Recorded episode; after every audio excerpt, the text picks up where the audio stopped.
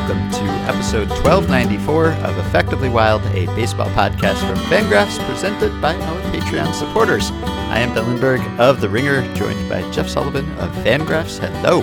JD Martinez won two Silver Slugger awards. Weird time to be alive, but my favorite thing. It is. So we both got a tweet. Uh, we both got a tweet earlier earlier today from a from a Yeah. Twitter user, and it pointed to uh, to an ESPN article about cricket, and the Mm-hmm. headline is Shiva Singh's 360 degree delivery falls foul of umpires. Now, uh, Shiva Singh is a bowler, and for anyone who hasn't watched cricket or is unfamiliar with cricket, uh, the bowler basically the pitcher. And a big difference between the bowler and the pitcher, aside from bouncing the ball intentionally on purpose, is that the bowler will take a running start and then let the ball go. Yes. But Shiva Singh, who bowls for Uttar Pradesh, so he's a he's a lefty, he's a left arm spinner, according to the article. And shortly before he released the uh, the ball, he did a 360 degree spin, and the umpire or whatever, they are called, let's go with umpire, declared dead ball. You can't do that. Shiva Singh says uh, he's done it before in different competitions and everything went fine, but in this case, everything did not go fine. So, sort of the, the Carter Capps of this game between Bengal and Uttar Pradesh in Kalyani on the outskirts of Kolkata, uh, the umpire told Singh that if he tried it again, he would continue to call dead ball. Yeah, I'm sorry this wasn't allowed. It's pretty clever, and I will link to it so that everyone can watch the video. But I mean, I guess I can see why it wouldn't be allowed because it does look very deceptive and hard to adjust to. It's like, you know, he does a, a complete revolution, and then suddenly the ball comes out of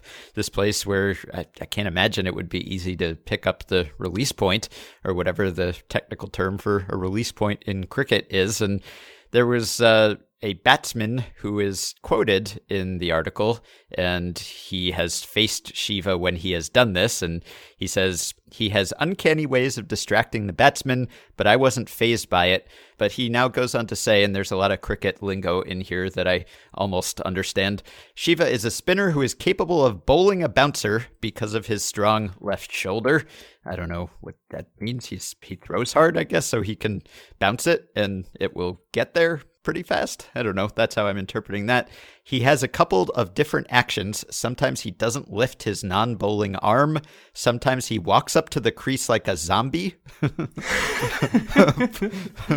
I, but even when Shiva turned around and bowled, I wasn't aware of the distraction rule. And if he bowled more than once, I would be totally cool to face him. So I guess he's like the Johnny Cueto of cricket, kind of. Yeah, and there's a couple other headlines here from the uh, from the sidebar. There is uh, there's India women bank on spin arsenal batting depth, and then uh, a little below that there is lack of power hitters, a concern for improving Pakistan. So cricket, it's just like baseball, except I guess more women. Yeah, well, maybe we'll do a, a cricket themed episode later this offseason. We've done them before. So, I think I know who I want to talk to. yeah, me too.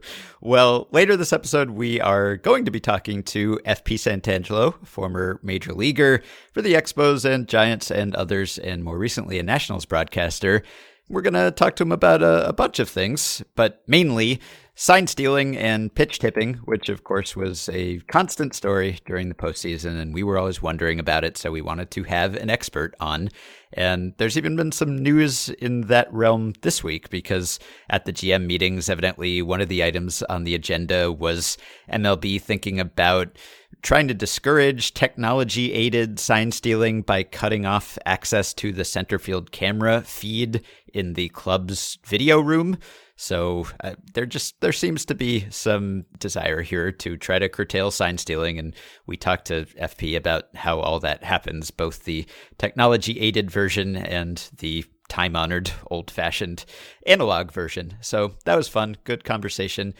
Couple other things though that we need to talk about before that. Obviously, we've got to talk about Boras because Boras is back and Boras analogies are back. And even though I know that he only says these wacky things so that we will talk about them and so that he will be quoted and his clients will be discussed, I don't know how that actually helps. It's not like having us talk about Bryce Harper and Manny Machado is calling them to attention of any major league teams. I think they are aware that those two gentlemen are free agents. But Scott Boras has gone back to the well, and I guess that is a water based analogy in a way. He has brought back the nautical analogy that he used to such great effect last offseason. Last offseason, Scott Boras compared sweepstakes to the America's Cup, a well known, maybe the most well known regatta. Yep. This year, talking about Bryce Harper specifically, in response to the Yankees saying, or at least reports saying that the Yankees aren't that interested in Bryce Harper, Scott Boras said, This is not a regatta. This is a submarine race, a concept which does not exist in any shape or form uh, in reality. But how many boats does Scott Boras own such that the first thing that is on his mind is a regatta? Like, how much time does Scott Boras spend as an aquatic person? Because there, I mean, I know he also, like, it's boats and volcanoes seem to be like Scott Boras's go to. Uh, I forgot yep. what else he said because I don't read this transcript. I just see the tweets, but seems like things are things are nautical uh, to him, I don't know what next offseason is going to be. Like maybe this isn't a regatta, but there's, there's there are two yachts, and uh, and they they're not necessarily in competition, but I don't know. They're exploring the seven seas. I don't know what goddamn nonsense Scott Boras is going to talk about, but like it's we are not that far removed from the parallel universe in which it's Scott Boras who is the president of the country because it's yeah. just like we're kind of we're dealing with similar personalities here. It's just one of them. The stakes are a lot lower, I guess. Yeah. So Boras called Bryce Harper a rocket ship of economic performance that is just about to blast off.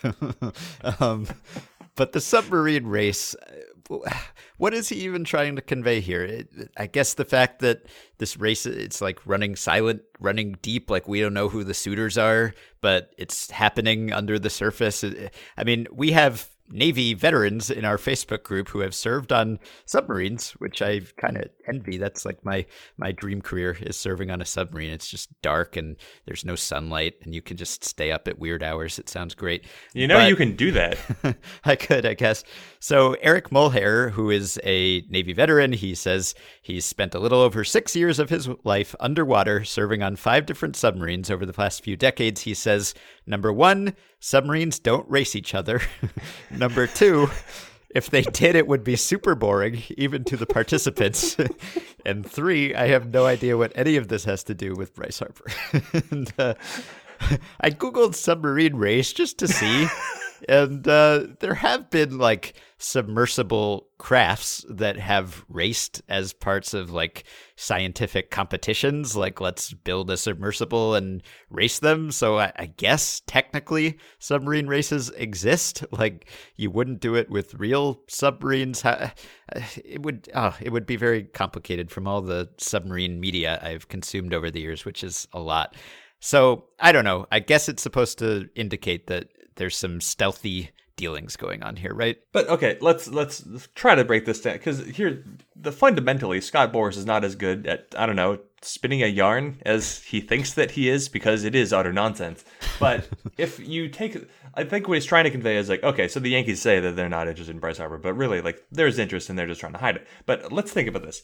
He used submarine race. Now, if submarines were to be racing, let's just grant this, it does not happen. It is ridiculous. It's ludicrous to suggest that there are submarine races, but let's just take him at his word.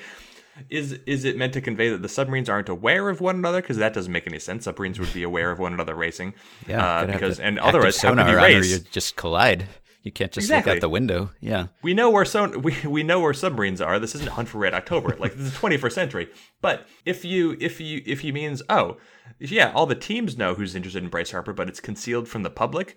Well, if there's a submarine race and the winner is in the public interest, as in the case of Bryce Harper signing as a free agent, what good is a race where we don't know where anyone is until the very end? That's not a competition that the public cares about. That's just being informed. By the way, a thing happened, right. and here's the result of it. You just so they tell you who won at the end, and that's it. yeah, it's like I guess maybe you you're like I I like reading box scores, but I don't like watching baseball. So maybe that's who it's supposed to appeal to or something. Just like I don't mm-hmm. like watching the submarine races. I find them boring.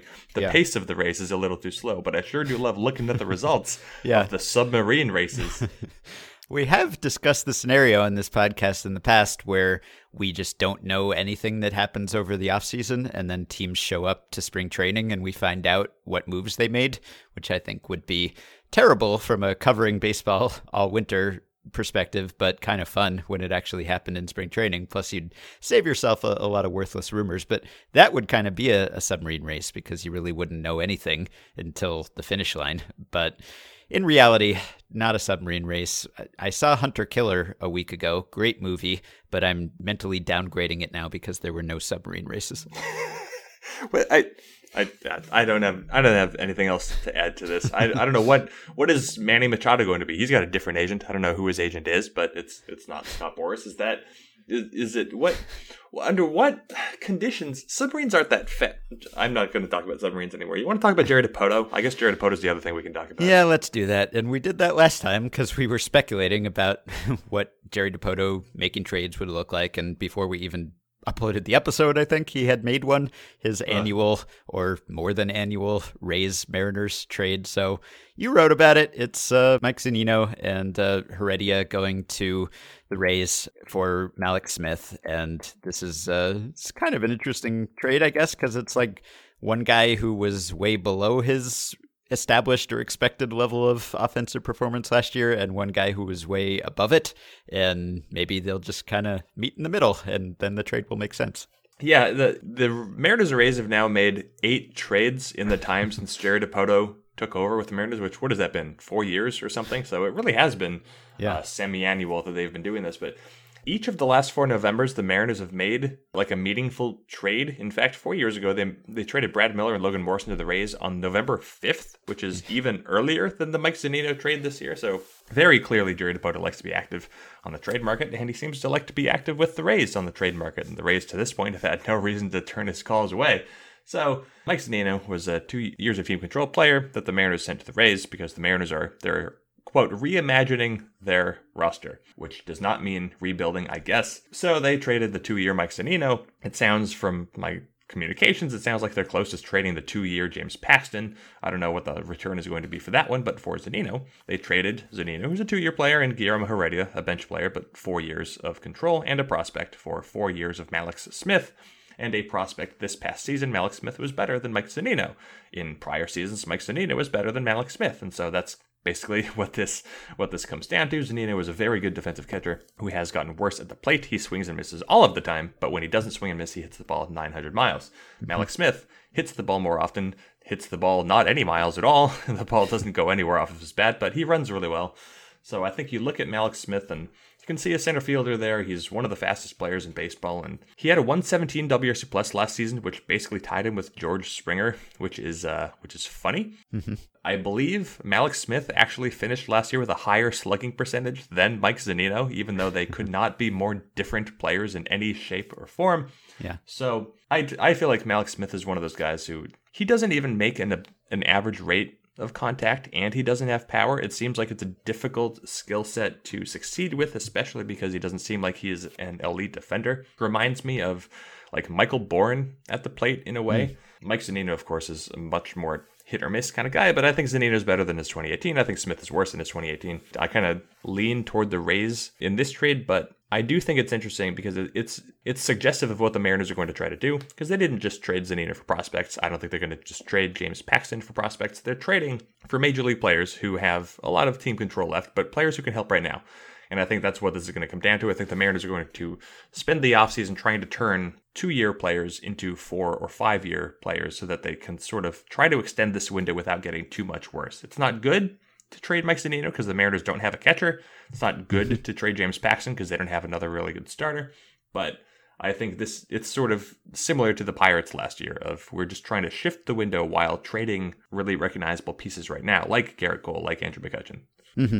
So more moves will be coming on both sides, and this is not the first time that the Rays have acquired a good framing catcher who hasn't hit a lot lately. And I'm sure that the next moves they make, if they go after a, a DH type or like a Nelson Cruz or something, that's about the most stereotypical Rays sort of signing I can imagine. They have a, a history of older DH types on short term deals, so anyway, it's uh, kind of easy to envision the parameters of what they might be doing next. But Jerry, busy as always. I, I do keep thinking Nelson Cruz is one pretty obvious fit in Tampa Bay, but I wonder if they might make the most sense for Josh Donaldson, who we talked about the other day, mm. because they have a lot of financial flexibility in the extreme short term because no one on their team costs anything, but they will eventually.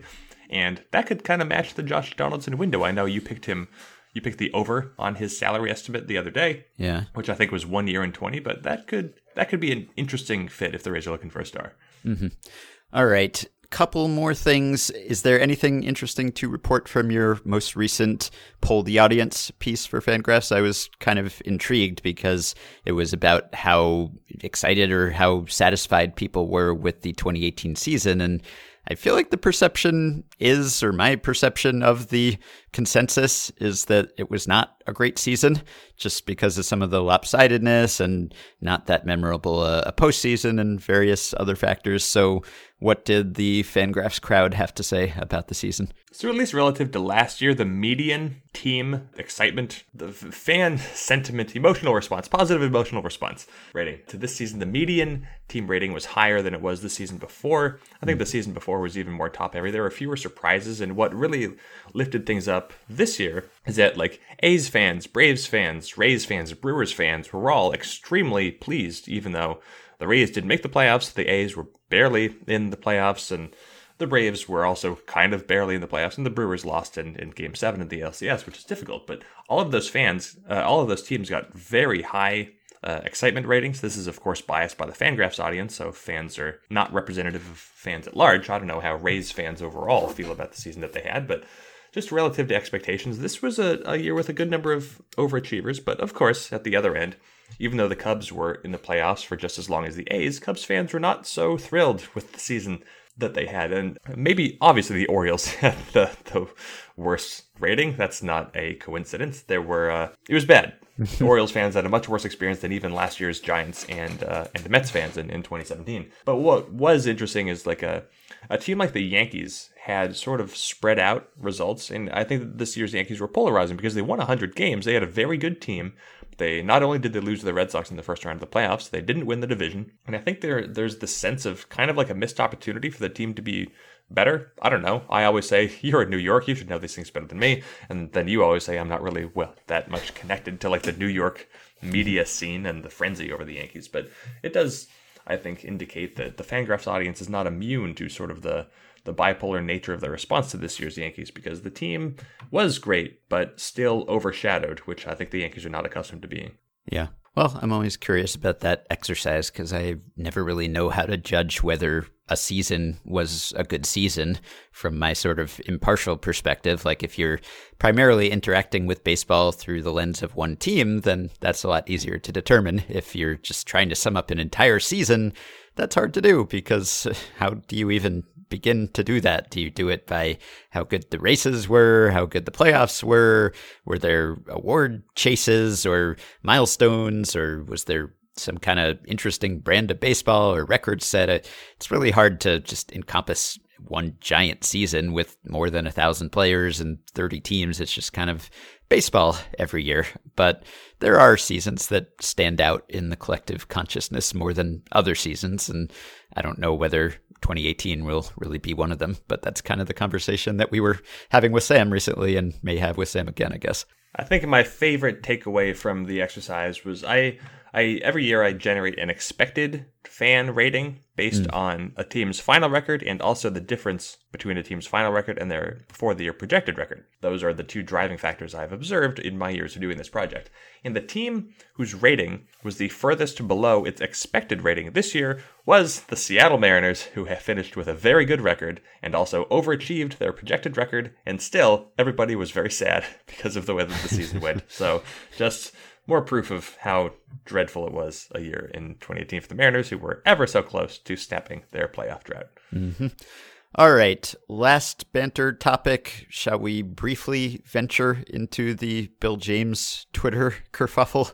It's uh, if anyone missed this, Bill James, who uh, has been known to send some divisive tweets from time to time, perhaps not that surprising in that he's always been kind of a contrarian and Twitter is a very unfiltered medium. And so now he just puts his thoughts out there, and sometimes those thoughts rub people the wrong way, and sometimes for good reason. So this week, I think, was uh, his most controversial tweet storm. So I'm not going to claim to have read every single Bill James tweet here, and I believe he has deleted some of them since. But essentially, what happened is he was talking about player payment and he was making some snide comments about players being underpaid and people suggesting that millionaires playing Major League Baseball could possibly be underpaid.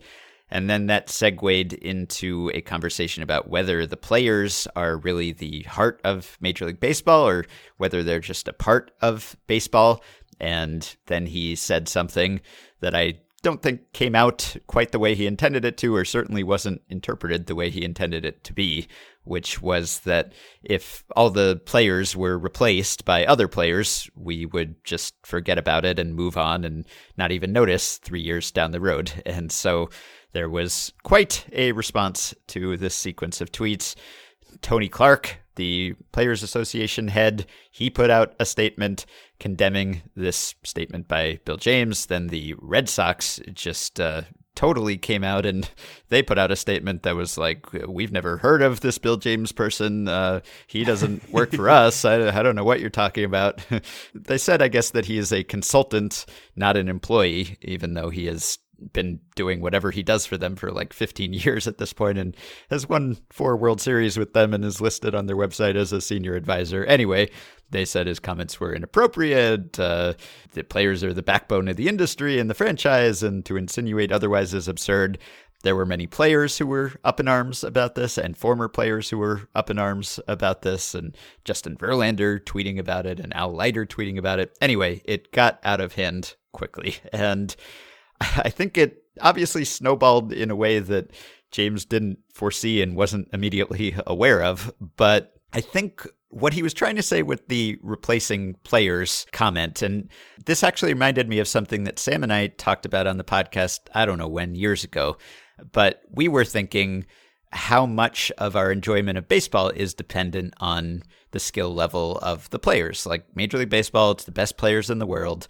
But would we even know if suddenly, you know, they all disappeared and everyone was raptured and it was the next best players? Like, would we even notice? Or is baseball just all relative so that you're watching players of roughly the same skill level play each other and it looks like baseball more or less and so we kind of had a, a, philosophical discussion about that. And we had also had a discussion at some point about who the game belongs to. And does it belong to the players or does it belong to the fans? I think that's sort of what bill james was saying like hey players come and go. And you know there's always a, a new crop of players. And so no one group of players or no one player is baseball any more than he kept using the beer vendor example. That probably wasn't the best chosen example, but that's what he was saying. But because he was talking about players being underpaid, because he was using the replacement player language, which obviously conjures memories of the strike and scabs,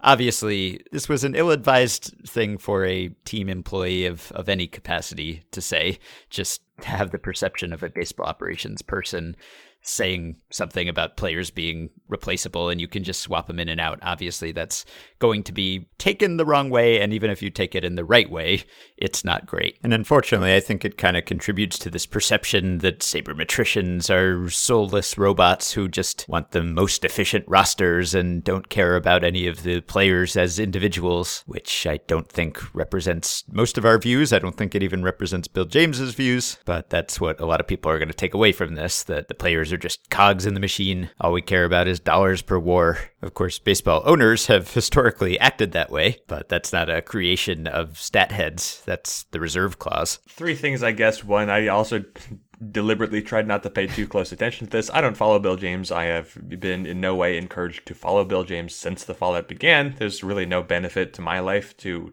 uh, keeping aware of these situations because, you know, people say stupid things and then you kind of move on having been somewhat informed of that person's viewpoint. A mm-hmm. second thing, he's right in that we all move on from everything. We all die. The world continues. I don't know if the world will always continue. The world will continue. Humans won't. Mm-hmm. But you know, there can be a horrifying tragedy, then you're sad about it for a week, and then everybody moves on. You can lose a beloved friend or family member. Eventually, you'll move on. Everybody moves on from everything, and then mm-hmm. eventually, people will move on from you. You are not that important to anybody. Everybody just worries about themselves, and then you die, and everything is the same as it was because we are just not that important. The third thing is that I think in almost every case, Bill James, if on in a different format. If you gave Bill James 10,000 words to explain his argument, it would make a lot more sense. Filter uh, Twitter, as you said, is is unfiltered and, and brief, and it doesn't give you that much of an opportunity to explain nuance. Now, Bill James continued to double down, which is a mistake. Yes. And again, because I didn't read all the tweets because I don't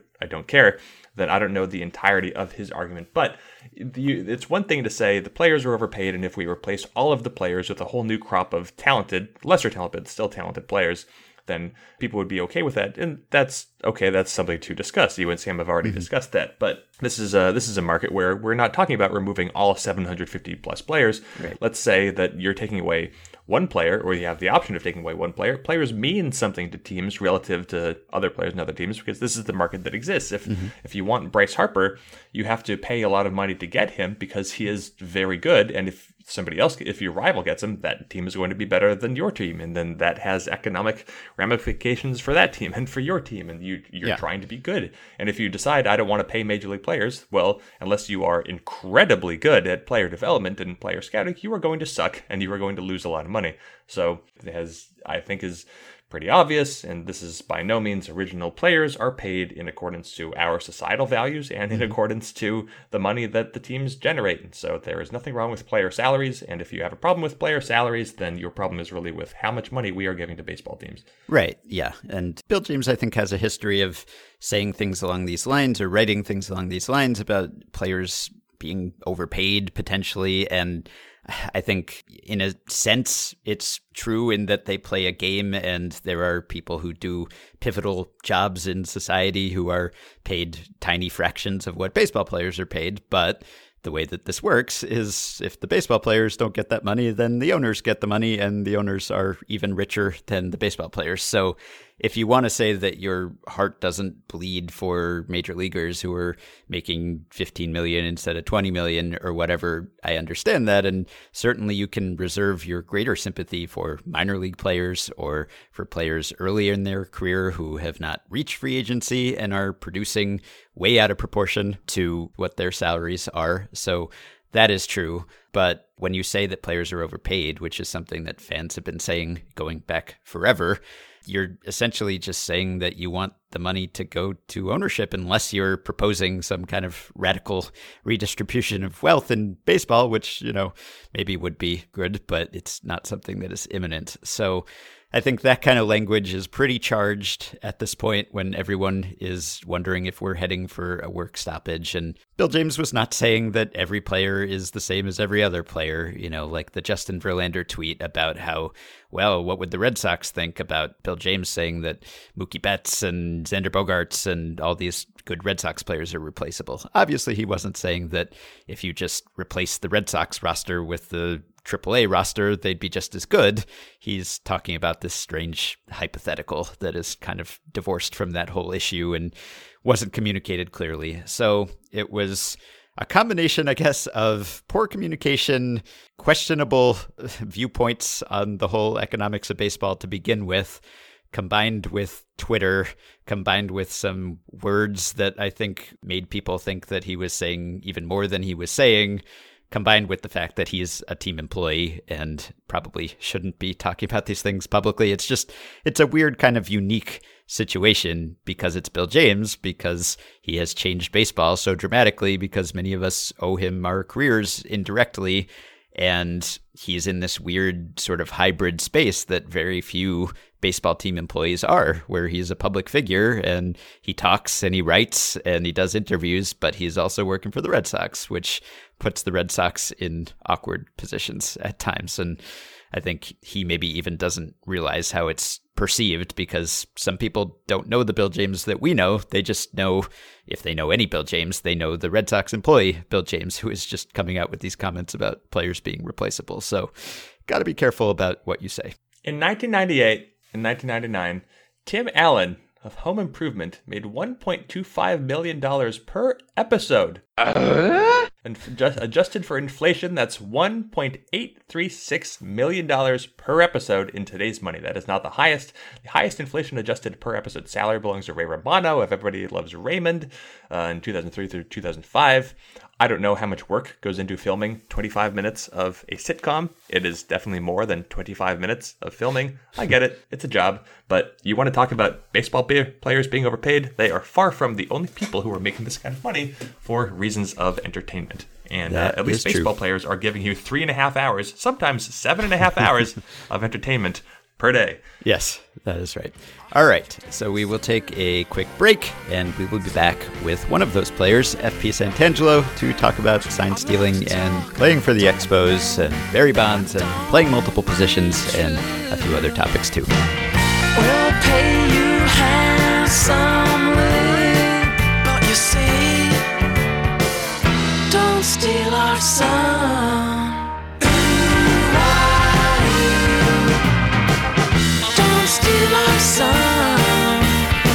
You're just killing fun.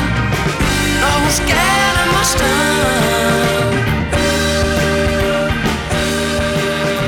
Right, so we are joined now by former major league player of almost every position, FP Santangelo, who has been broadcasting for the Nationals for the past several years. Hey, FP, how you doing? Hey, man, great. Thanks for having me on today, guys. Appreciate it. Yeah, we're happy to. So there are a few things that we will ask you about, but what I wanted to start with, what I told you we wanted to talk to you about, is sign stealing, because this was just a, a constant story during the playoffs. We were hearing about it seemingly every day. There were scandals and people suspecting things and teams mixing up their signs. And I know that this is something that you talk about on the broadcast from time to time and have some expertise. So wanted to talk to someone who did because we are just wildly speculating when we talk about these things. So how does one become a sign stealer? Like at what point in your baseball career do you become adept at this and how does it happen? Well, I mean, those are great questions, but I think when you talk about baseball today and everybody trying to get an edge any way you can, and you guys would know as well as anybody with the analytics and all the information that everybody's putting in uh, on a daily basis, whether it be to have a formula to kind of predict the future of a player and what they're going to bring to a ball club when you go out and sign a free agent, or kind of predict, you know, the possibility of if you're going to win or lose and who you're going to put in lineup, who's going to be successful. So teams now obviously are hiring dozens of people on the an- analytics side to get an edge. But there's still the old school part about baseball where you're trying to get an edge during the game. And I think it's as old as baseball itself. And my whole theory is, and I don't know if you've heard me on the broadcast, is if if I'm stealing your signs, that's bad on you because your sh- signs shouldn't be that easy for me to get them. Yeah, it should be more of a complex deal where you know you have wipes as a pitcher. If you don't like this, we're going to go from you know the the sequence when a runner's on second base, and usually you know, for people that don't know, it's, you know, the last sign, first sign after two. So two's the indicator. So you go one, three, wiggle, change up, two, then a one, it's a fastball. So the first sign after two. If you're on second base and you pay half attention, you can get it within a couple of pitches if you're that kind of player. A lot of guys do it in scouting now in video. And by the time you get out to second base, you're like, hey, this pitcher, pitcher X, this starting pitcher loves to use first sign after three or the first sign after an out. So, say there's one out in the inning, you're going to use the first sign after one. If there's two outs in the inning, use the first sign after two. If there's no outs in the inning, you use the first sign. So there's all kinds of different ways. Orel Hershiser had some crazy sequences that he would go through that you had to like have your calculator in your back pocket to, when you played behind him to figure out. I play with him in Los Angeles as the Dodgers.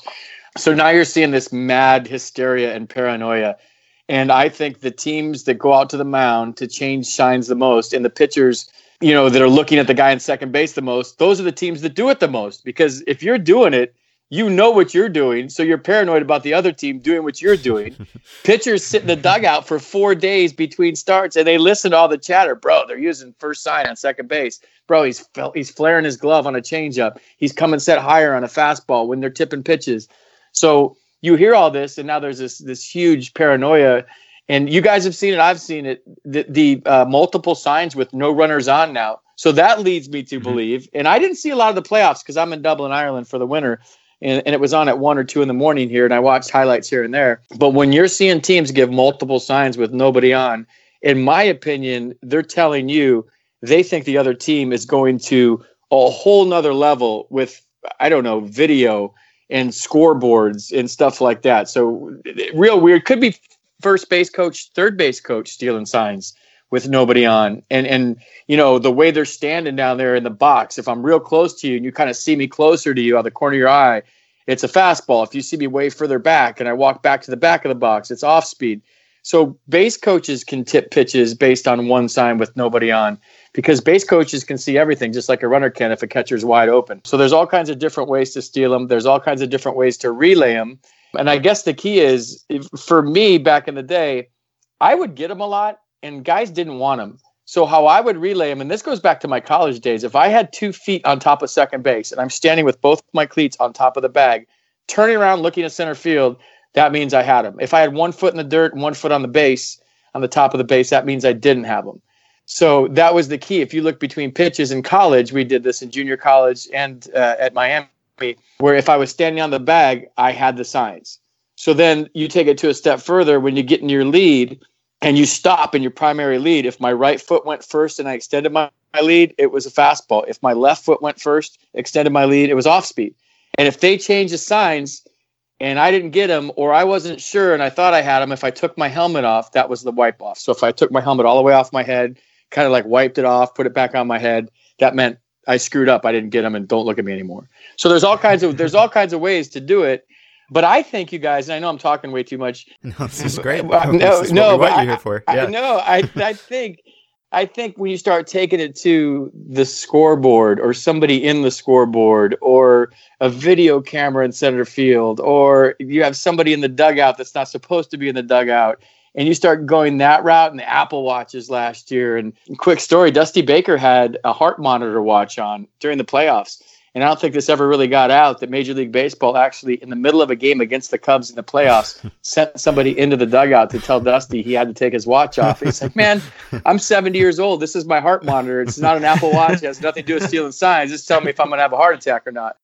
So, um, I mean, so I think when you take it to the electronic level, and now the crowd or somebody in the crowd that i mean now we're talking like a whole new level stuff. And I, I, think you know maybe that's where it's getting to now with everybody trying to get an edge whether it's crunchy numbers whether it's your analytics department or whether it's somebody in the stands stealing signs.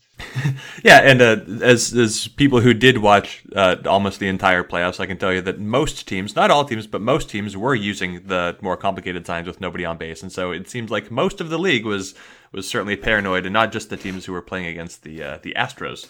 So you you mentioned at least back in back in your day when you were so good at this, you started getting adept at this in, in junior college that you would be good at getting the signs, but you also mentioned that a lot of guys, a lot of hitters wouldn't want them. They wouldn't want to use them. So this is where I think we have this big disconnect in understanding, or at least the most difficulty in understanding, because it seems intuitively, if you know what pitch is coming, that's great. But if hit, some hitters also don't want the signs, then that suggests it can't be that great because otherwise the hitter would want the advantage. So can you can you tell us a little bit about the process and maybe your understanding of how effective these communications are in, in helping out the hitters? Well, eh, eh, you know, it's a case by case basis. If you're a veteran hitter and you know Jason Giambi was real good at it. Barry Bonds was probably the best I had ever played with, where a pitcher's tipping his pitches. So say a t- pitcher like like his left eyebrow would twitch. Barry would see it, change up, hit it out of the ballpark. But here here's the deal: you have to be disciplined enough with your pulse and your game plan to be able to take a pitch that you know is coming. So it's not as advantageous as you'd think. So if I'm on second base and I tell you a fastball is coming, or the pitcher wiggles his glove a certain way and I know a fastball is coming, a lot of guys get so excited that they have the pitch, they swing at it no matter where it is. So you take it to a whole new level with controlling the pulse, staying with your game plan. And if I'm sitting on a fastball middle away, that I look at the pitcher or the guy on second base and he tells me a fastball is coming, and now I have to lock it in middle away. I can't just go, oh, I got the pitch, and you swing a fastball over your head, or or oh, I'm sitting on a curveball. Oh, he's throwing a curveball. He just fanned his glove, and I swing at a curveball in the dirt. So it's super hard in front of fifty thousand people at the highest level to decode everything. Once you got it, it spreads like wildfire in the dugout. This guy's doing this on certain pitches. They're using this sign. And some guys will be I don't want to know. Why don't they want to know? They don't have the discipline to take the pitch if it's coming, and they feel like they're better hitters if they're reactionary versus, you know, that's what they've been doing their whole life. Hey, I've never known what pitches have come my whole life. I'm a 300 hitter. I made it to the big leagues. I hit 30 home runs every year. I don't need to know what's coming. But if you do know what's coming and you can stay disciplined to your game plan and make that pitch be in the zone that you're looking in, that's when it becomes advantageous. Hmm. Yeah, and there are many stories about pitch tipping in the postseason, especially because teams are doing all this advanced scouting and they're watching tons of video on their opponents, and we're all watching the same games. So this past month, there were many stories, whether it was Rich Hill or Luis Severino or Craig Kimbrel, and we never know, I think, what we should make of this and whether it really is responsible for what we're seeing. Because with Kimbrel, for instance, there was a story about, well, he was holding his ball in his glove slightly differently depending on what pitch he was going to throw. And there was an article at The Athletic about it. And it was so subtle, it seemed to us, and we couldn't tell how obvious it would be to the hitters. And it wasn't clear to us, well, is he pitch tipping or is it just that his command is off? Because it seems like he's just not hitting his spots, but maybe it just looks like that because guys know what's coming and they're not swinging. So is it often that it makes a real difference? Like someone will have a bad outing because of this, or is it just a, a small factor that sometimes swings things one way or another? No, there's the whole mental side of the game that, you know, no offense, guys, that analytics can't predict. Mm-hmm. So if I'm out there and I think a guy in second base is relaying signs, it gets in my head.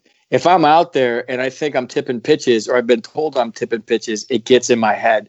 So now it starts taking away from the the flow of being an athlete and not thinking.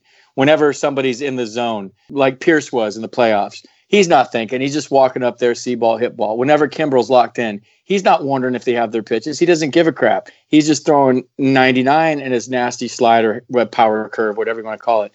So now, if if I think that they might have it, you know, there's another advantage I didn't talk about. If if if I have Trevor Hoffman's changeup, which is one of the best pitches I ever saw, I'm not swinging at it. So now I take a pitch out of his arsenal. He was fastball changed. So if I know if a changeup's coming, I'm not going to swing at it. I'm just going to take it. If you know Craig Kimbrel's off speed's coming, it's nasty as hell, you're not going to swing at it. So now you eliminate a pitch that you can't hit and you kind of paint him into a corner where now he didn't do that. So I know a fastball is coming. Then you still have to be disciplined enough to get the fastball in the zone or get the fastball as a strike. Um, but I think the mental side of it, um, I used to have, I was the guy on the bench that would find everybody out. I was really good at that um, throughout my career. And I would have my own pitchers ask me to watch them when I wasn't playing, and which is a lot because I was more of a bench guy throughout my career and they'd say, "Hey, lock in on me tonight and tell me if I'm doing it." And, and then sometimes you tell them, and pitching coaches would come up to you and say, "Dude, don't tell him because now you're you're in his head so deep, and he's out there changing his whole delivery because now he's mm-hmm. thinking too much." And you know, just if he asks you again, just say, "I didn't see anything," because he's a mental case, whoever the pitcher is. So a lot of guys, while they want to know, they can't handle knowing because it really gets in their head. And I think that's where the real advantage is for a hitter if if he's thinking out there, just like if I'm thinking in the batter's box too much, I'm not going to be as athletic as I should be. I'm not going to be as reactionary as I should be. And then you, you get the whole mental side of the building condos in your head and you're thinking too much. And do they have cameras? Are they stealing signs? Am I tipping my pitches? It, baseball at that level moves so fast and it's all the greatest players in the world that if you let anything clutter your mind, eh, you know, you you guys know how however many milliseconds it takes to make a decision mm-hmm. to hit a baseball that's going coming 95 miles an hour. And if you're thinking about anything else but see ball, hit ball, it's just not going to happen. So there's a whole mental side of it. If you think you're tipping or the relaying signs that gets in people's heads. So it seems like teams are sort of incentivized. If you're talking about a, a, rival pitcher, you're sort of incentivized to get that pitcher thinking that you're spying on him, thinking that you have his signs, especially maybe you just had a good game against him, or if you have a pitcher, let's call him, I don't know, Luis Severino, just had a, a bad game, a bad stretch of games. If you're the Yankees, maybe you don't know what the reason is, but you'd be incentivized to say, hey, we think you're tipping your pitches. Let's make this slight mechanical tweak. He doesn't know if that's going to make a difference or not, but if you let him think that it's going to make a difference, then that could mentally put him at ease. Is this sort of along the right lines? Yeah, no, yeah, you guys are onto it. Plus, I mean, I wish we could mic up a major league dugout for a game. I mean, we we would scream, "We got your pitches, we got everything, we know what's coming." We'd scream it, or "You're scared, you're scared." I mean, guys are yelling at pitchers. I don't know if it's today. Who knows today? They all love each other. They're Facebook friends. They DM each other. I, I don't know if it's the same the way it was back in the day. But we would sit there and scream. I mean, when I was with the Oakland A's in 2001 with Terrence Long, Frank Menechino, we'd all be on the top step screaming at these guys like, "We got every pitch. You're fanning your glove on your changeup," and just and even if we didn't, and, and just getting in people's the mental side of the game is is is kind of the divider. You know, like a PGA Tour, what, what separates guys on Sundays, the guys that are mentally tough, the you know the, the guys that are they're into the the visualization, the breathing, that are stronger mentally than the other guys. Usually can handle you know walking up the 18th fairway on a Sunday with a one shot lead and a putt for par to win. You know that's the separator divider, and I think at the at the highest level, what separates good from great is the same thing. The guys that can block out that noise, whether it's something that somebody told you earlier in the day, something that you see in the heat of battle with the runner on second base. I've seen, uh, I don't want to say what pitcher, a pitcher that I've covered for many years that doesn't play for the Nationals anymore, step off three or four times with the runner on second, look right at the runner, and have that kind of derail him in the course of a start that he thought a guy on second base was stealing signs.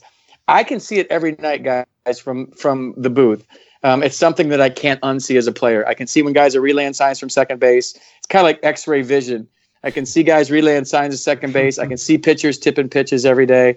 When I used to go to my son's game in, in high school and junior college, I knew every pitch that was coming the whole game, just sitting in the stands watching. I do the same thing in the booth every night. Sometimes I'll text down to the clubhouse. I'll say, hey, this guy's doing this, this guy's doing that, if it's super obvious, if they want to know. And but I've seen it derail pitchers that think a guy's doing it from second base. They'll call the catcher out, they'll wave him out, they'll change signs. But back in the day, if somebody thought you were relaying signs from second, they would step off, walk right towards you, and say, "Hey, MFer, you're going to get somebody killed if you keep doing that." my rookie year, I was playing with the Expos, and we were playing the San Francisco Giants. And my favorite Giant growing up was Robby Thompson, and he's playing second base, and we're in Montreal. It's my rookie year. For some odd reason, I got to second base that night, and I'm thinking, Robby Thompson, this is my idol. This is a guy I grew up watching, like when I was in high school and college my favorite player, and he's walking over to me right now. He's about to say, "Way to swing it" or something. He goes, "Hey, keep that shit up. You're gonna get somebody killed." And I go, "What?" and he goes, "He goes, you're relaying signs. Keep that shit up. You're gonna get somebody killed." And I go, "I'm not doing anything. I just got called up. I don't, I don't know." And so I'm like, oh my God, here's my. I've told Robby this story and we laugh about it every never time meet we see your each idols. other. Yeah, never meet your idols. So he's pissed at me. I end up getting to third base, and Matt Williams, the guy who I grew up idolizing as a San Francisco Giant, Northern California, says the same thing to me. So this is one of my first experiences on base against the team I grew up rooting for as a Montreal Expo. I'm hearing it from Robby Thompson. I'm hearing from Matt. So something I actually did in my lead naturally looked like I was relaying signs. I had just gotten called up, so there's no way I would have ever done it.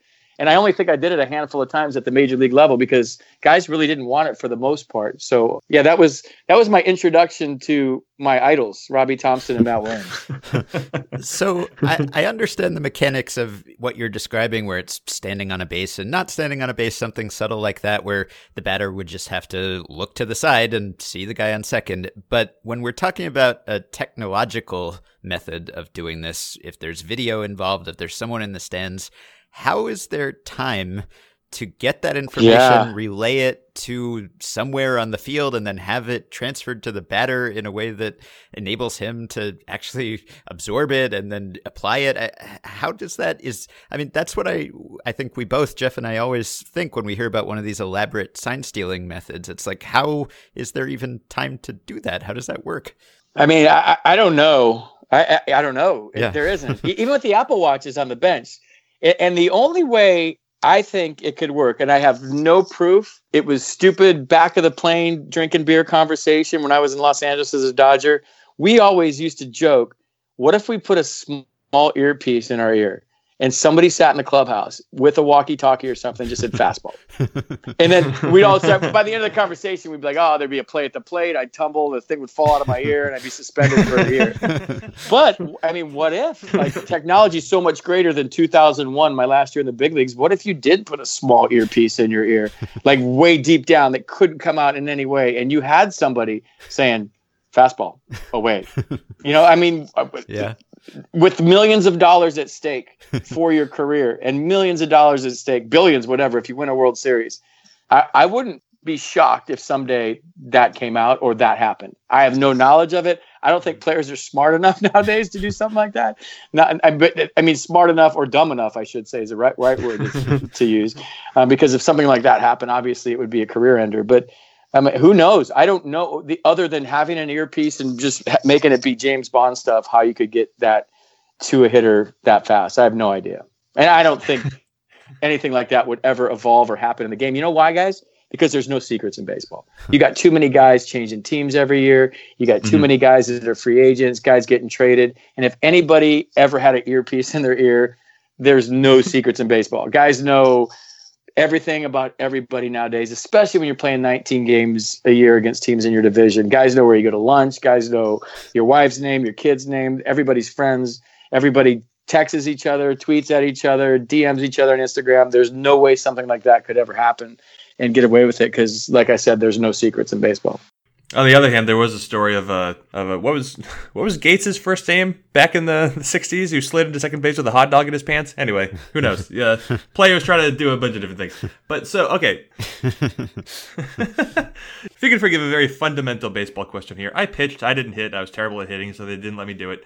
So obviously there there's picking up a fastball, changeup, slider, whatever. But there's also if you're a hitter and you know just where the catcher is squatting, whether it's inside or outside, glove is high, glove is low, you can kind of eliminate pitches right there. You can get a sense of pitch low and away. It's going to be like a changeup or, or something off speed, depending on your handedness. So, as a hitter, you're in the box. Obviously, you're looking at the pitcher. Obviously, you're not supposed to turn around and look, but like, do you kind of have a sense? Can you have a sense of how the catcher is moving around back there? Because on TV, which is how Ben and I are, are watching all the time, it's two dimensional. You can't really tell what the gap is between the hitter and the catcher. But you've been in the box thousands of times. What what is sort of your intuition about how the catcher is moving behind you?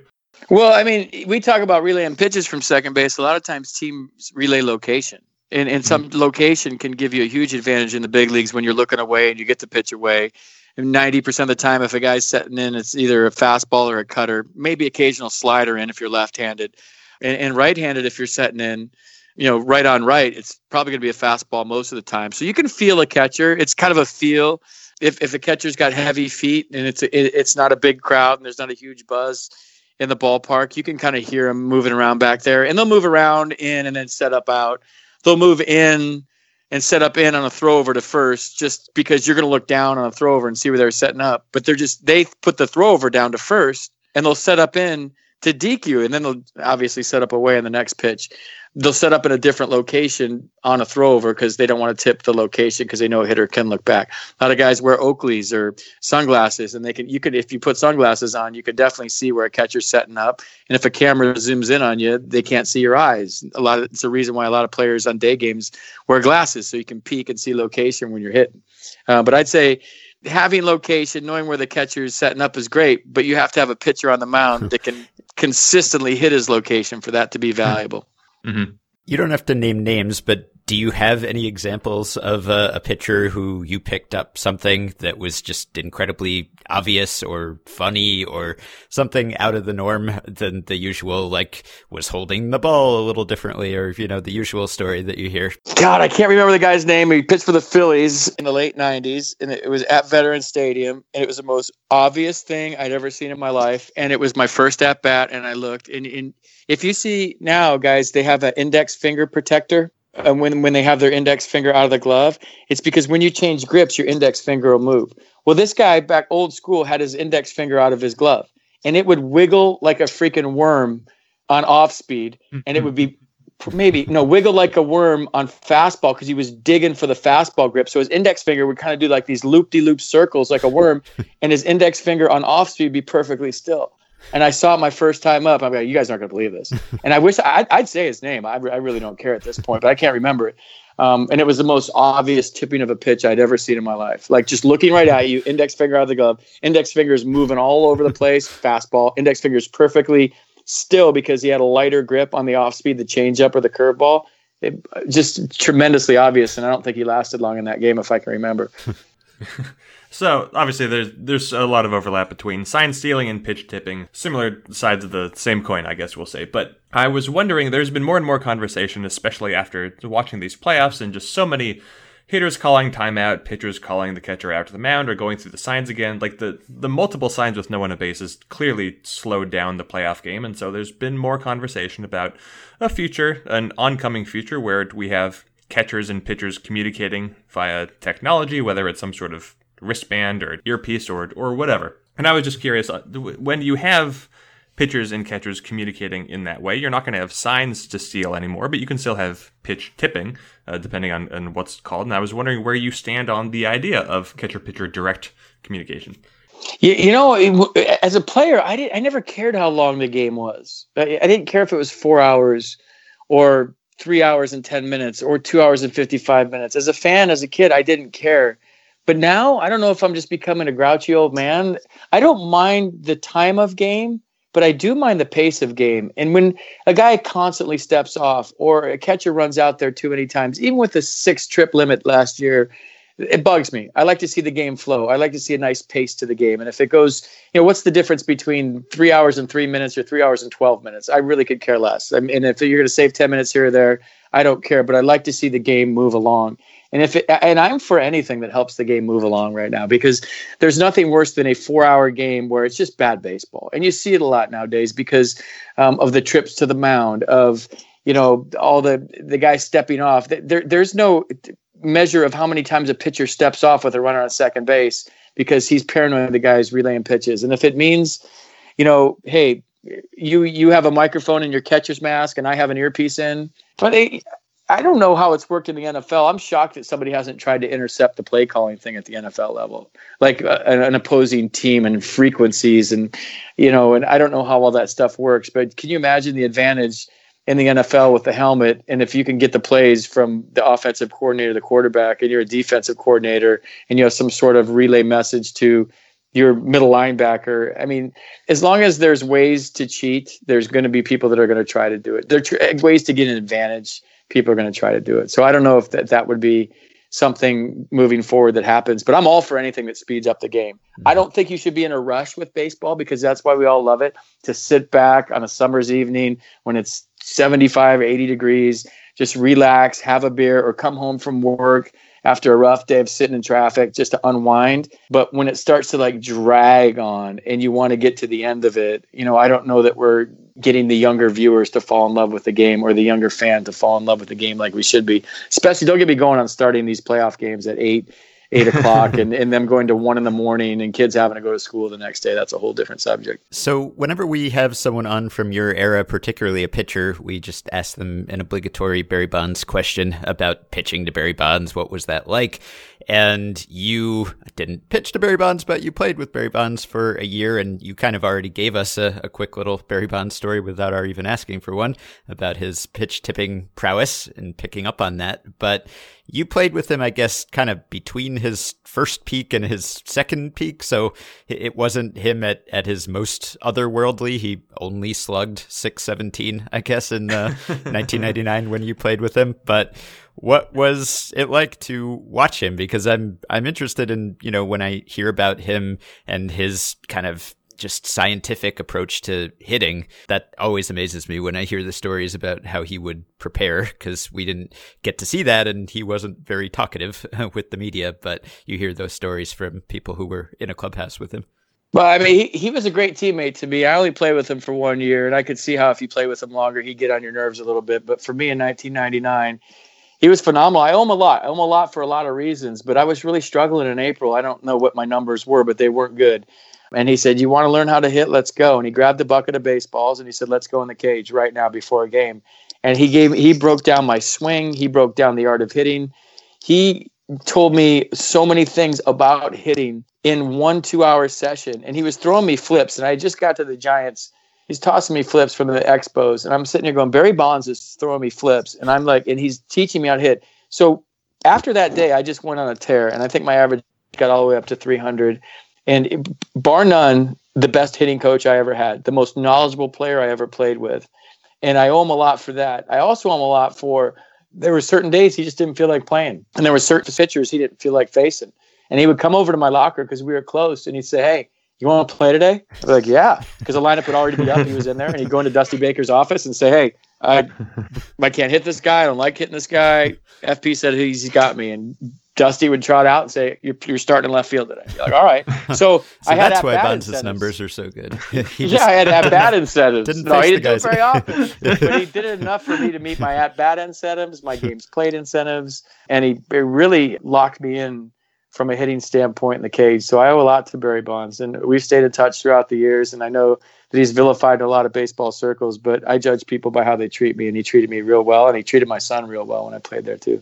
You mentioned the in part of your answer that you you said Barry Bonds is sort of the, the greatest hitting coach you ever had, and, and Bonds, of course, is coach, and you've got Edgar Martinez, who's been a coach in Seattle, and et cetera. And I I always kind of go back and forth on this. I've never been coached by a, a Hall of Fame level hitter, but uh, there there are sort of two arguments here, right? Where you can have Barry Bonds, who understands hitting better than anyone because he did it better than anyone, and then you have someone else. I don't know. You can take I don't know why this name comes to mind, but like Dave Hansen, someone who maybe it was didn't come so naturally to them, and then you wonder if you if you had to sort of guess who would who would make a more effective hitting coach, someone who who had to work at it and it was really difficult for them every day, or someone for whom they just got to a level where it was just so natural and they were the best hitter on the planet. Yeah, we always used to joke that how can you know Wade Boggs be a good hitting coach? He never knew what it was like to go home 0 for 4. but but but here's the thing: it's it's case by case basis.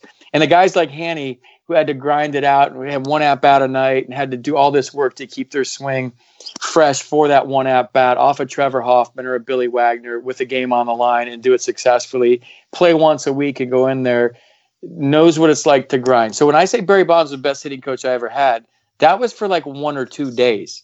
And I think what happened to Barry Bonds in Miami, and I'm speaking from things I've heard and things I saw playing the Marlins 19 times, I think it, you know, coaching on a daily basis, the grind for 162 games and getting there at noon every day, and then even staying late after games, that that might be a different story for a superstar player. I think Barry's knowledge of the game is, like I said, better than anybody ever played with.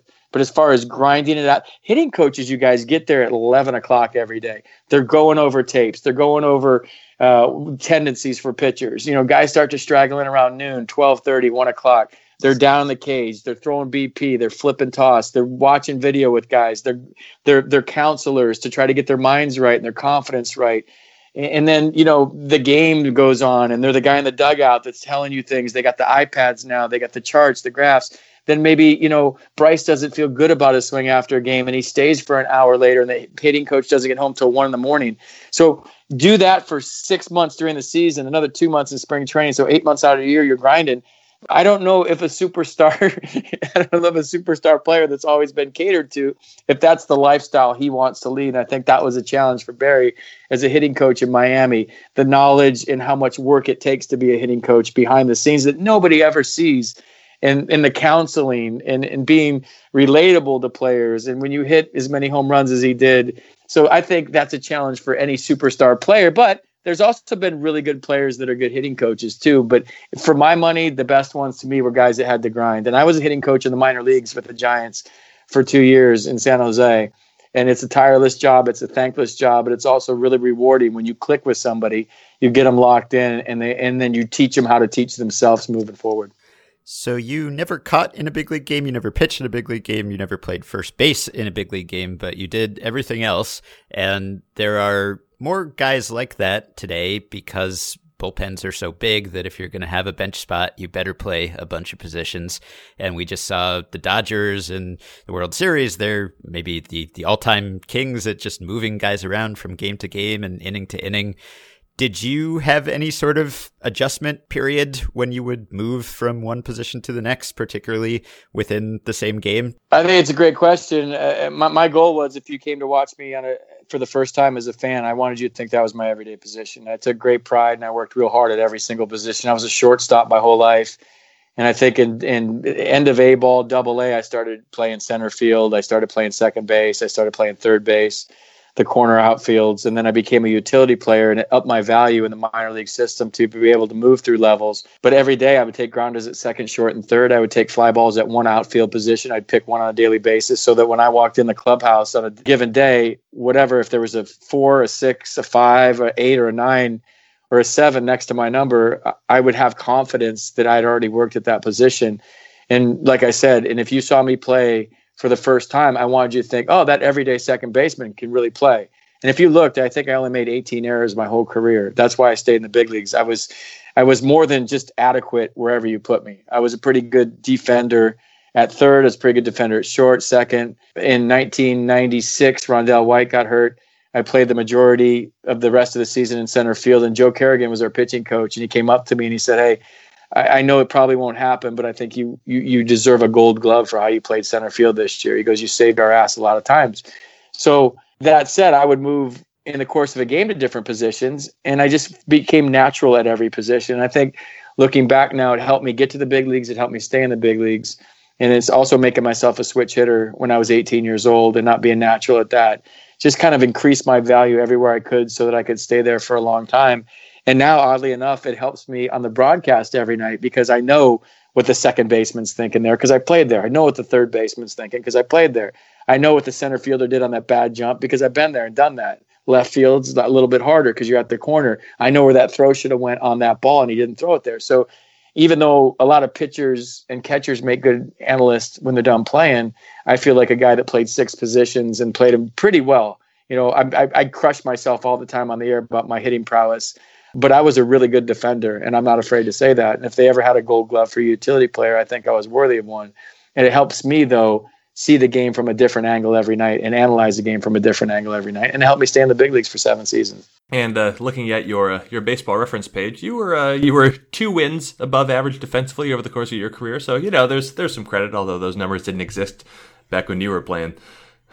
so I uh, I have just two more. One of them's quick. This is the less quick one, but there's there's talk of how baseball is is looking ahead to some sort of in- inevitable expansion. I'm talking to you from Portland, Oregon, so I know this is one candidate city.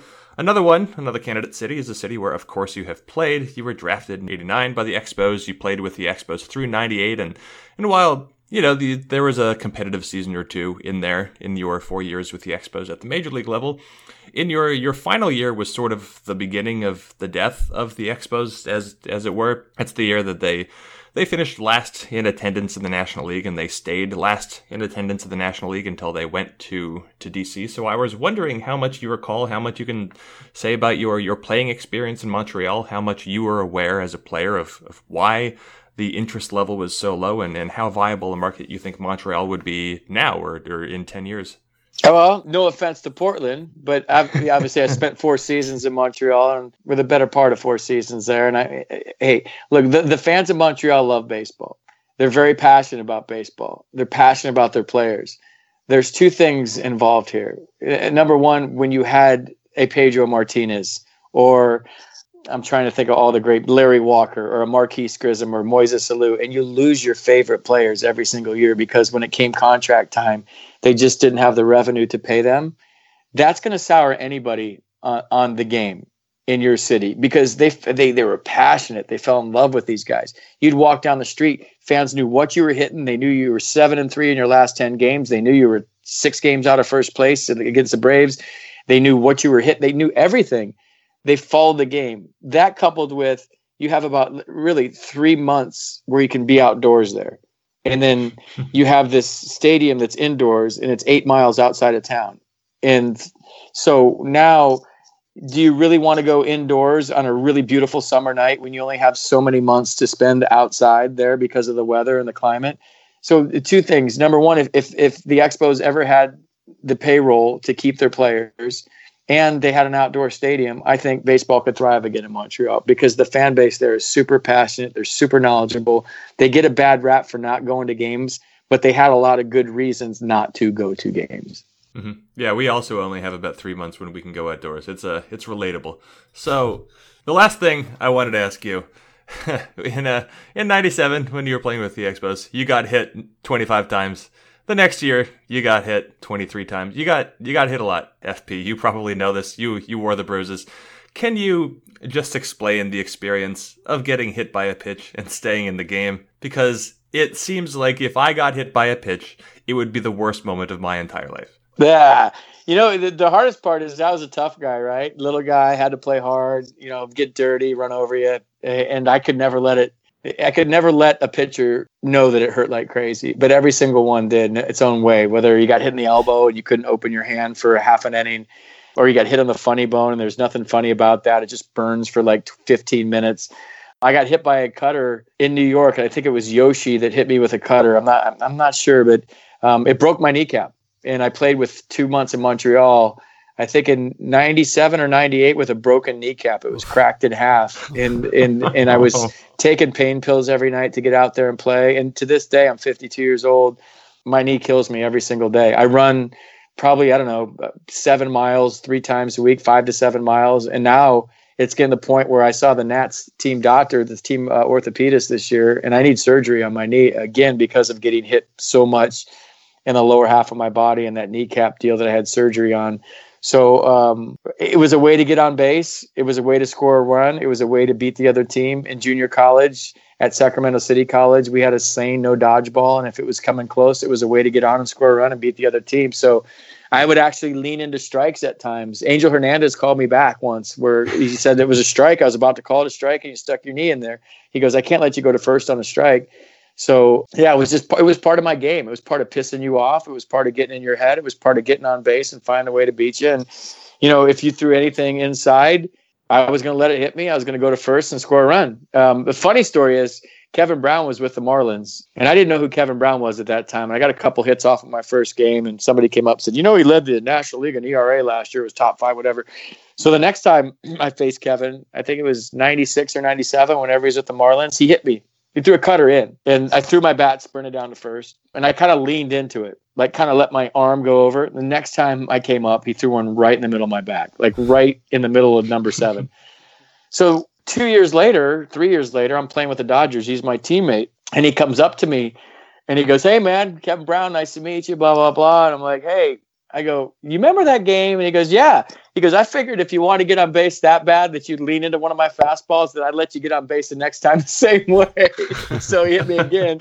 So I have a bat sound assigned by Kevin. He, he said, it says to my favorite target, FP, something, something, something. And he actually drew a, a target in Sharpie on the bat. And I have it in my, uh, in my man cave. Well, so I just want to end on this note. There are a lot of uh, great pitchers you faced that I could ask you about. Things didn't go so well for you when you faced Greg Maddux, for instance, or Curt Schilling. But hey, I got two infield singles off Greg Maddux once. two stand up infield singles. So I don't care what the numbers are. I got two hits off him in one game. I think those were Walt the Weiss had to two. Walt Weiss had to go. Walt Weiss had to go into the hole, and I beat them both out. So no, he was tough, man. He was real tough. Yeah, you were two for fifteen against him, so those must yep. have been the only two. Yep. but two for three that day, baby. um, but the thing I wanted to ask was, you lost your rookie eligibility in '96 and speaking of former Expos, Bartolo Colon lost his rookie eligibility in 1997. He's still there. Can you imagine having been oh. playing this entire time? Like, does it feel like that was another life for you and he's still out there just still doing it? good for him, man. Isn't that awesome? yeah. I mean, good for him. I root for him every time I see him go out there. God bless him. Um, and it's weird, you guys. I do think that when I'm down in the field every day, I'm like, I used to do this. And I think I talk about it a lot uh, on the air because I'm still shocked that I actually got to the big leagues. I'm still shocked that I played there for seven parts of seven seasons. And so when I see it now, we, we've actually done some broadcasts where we're in the first row in the on deck circle. And we've done the on the field kind of broadcast. We did it a couple years ago, Bob Carpenter and I and just to see how fast the game moves. And I go, I used to hit that, you know, on occasion. I used to like hit 98. Like, how did I, how did these guys do it? And how did I used to do that? So, yeah, to your point, it does seem like a different lifetime ago. I can't believe I did it. Um, and I'm still blessed and lucky that I get to go to a major league ballpark every day with my job and be around guys, stay young, you know, lean against the cage every day for batting practice. It's the same life that I've led as a player. It's just at 5:30 every day I kind of gravitate up toward the broadcast booth fill out my scorecard, do my prep work, have a production meeting, and then put makeup on and a tie every night. But I love what I do. I, I think I love broadcasting as much as I love playing. It's a fantastic second career for me. But it's really weird. There's some days where it hits me like, damn, I really did that. I can't believe that. well, we're glad you did because we got to talk to you about it. So thank you very much for coming on. This was a, a, real pleasure. All right, guys. Thanks for having me on, man. Yeah. Anytime you need me, just uh, reach out. All right. This was great. You can find FP on Twitter at Fightin' Hydrant. And of course, you can catch him on Nats games. All right. That will do it for today. Thanks for listening. You can support the podcast on Patreon by going to patreon.com slash effectivelywild. Just sign up there, pledge some small monthly amount, keep the podcast going. The following five listeners have done so already. Quentin Baker, Daniel Wilson, Tom On, Eric Smiley, and Nicholas Perry. Thanks to all of you can also join our Facebook group at facebook.com slash groups slash effectively wild, and you can rate and review and subscribe to Effectively Wild on iTunes and other podcast platforms. Keep your questions and comments for me and Jeff coming via email at podcast or via the Patreon messaging system if you are a supporter. Didn't get two emails this week, but I'm sure we will next week. Thanks to Dylan Higgins for his editing assistance. We hope you have a wonderful weekend, and we will be back to talk to you early next week sign, looking at the scenery, breaking my mind.